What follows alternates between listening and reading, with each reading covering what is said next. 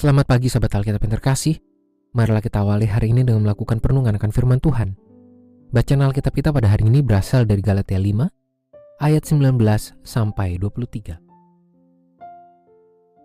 Perbuatan daging telah nyata, yaitu percabulan, kecemaran, hawa nafsu, penyembahan berhala, sihir, perseteruan, perselisihan, iri hati, kemarahan, kepentingan diri sendiri, percekcokan, perpecahan, kedengkian, bermabuk-mabukan, pesta pora dan sebagainya.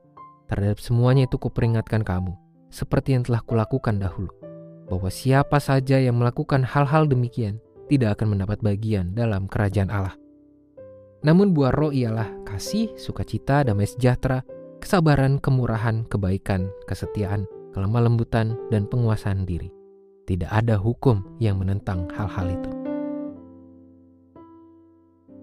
Pada kelima ayat ini kita menemukan daftar dari tindakan yang dikategorikan sebagai manifestasi keinginan daging dan perbuatan roh. Masing-masing kategori memiliki bentuk sikap hidup yang terukur dan dapat dibuktikan, bukan sekedar konsep belaka yang abstrak. Meski demikian, kita pun perlu mengakui bahwa tidak semua daftar perbuatan roh itu tergolong mudah untuk diwujudkan. Padahal secara jumlah dari daftar yang diberikan oleh Paulus tersebut, perbuatan roh lebih sedikit dibandingkan bentuk keinginan daging.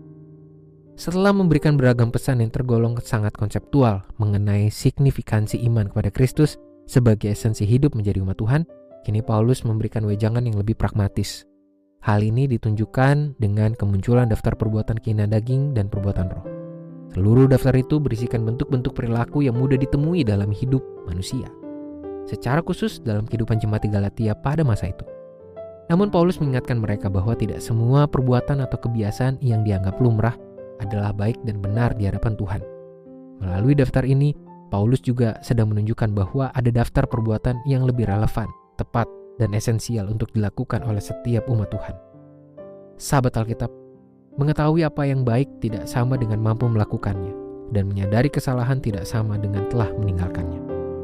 Kemunculan daftar perbuatan daging dan perbuatan roh yang Paulus berikan kepada jemaat Galatia juga dapat kita jadikan cermin untuk melihat kualitas diri sendiri dalam menjalani peran sebagai umat Tuhan. Mungkin saja ada di antara kita yang sudah menjadi pengikut Kristus lebih dari lima tahun, 10 tahun, 20 tahun, dan 40 tahun. Sehingga mendengarkan pengajaran tentang apa yang baik dan benar di hadapan Tuhan bukan lagi menjadi pengalaman yang baru. Namun pengalaman itu juga perlu kita sertai dengan kemampuan diri untuk mewujudkannya. Jadi sampai saat ini, apakah Anda lebih banyak menuruti keinginan daging marilah kita berdoa. Ya Tuhan di dalam segala keterbatasan dan kelemahan kami sebagai manusia, biarlah hanya rohmu saja menguasai kami dan mampukan kami untuk menuruti keinginan roh, melakukan apa yang baik dan benar di hadapan Tuhan. Mampukan kami juga Tuhan untuk menyadari segala kebersalahan dan meninggalkannya, agar hidup kami terus bertumbuh dan berubah di dalam kebenaran firman-Mu. Di dalam nama Tuhan kami Yesus Kristus kami berdoa dan menyerahkan kehidupan kami. Amin.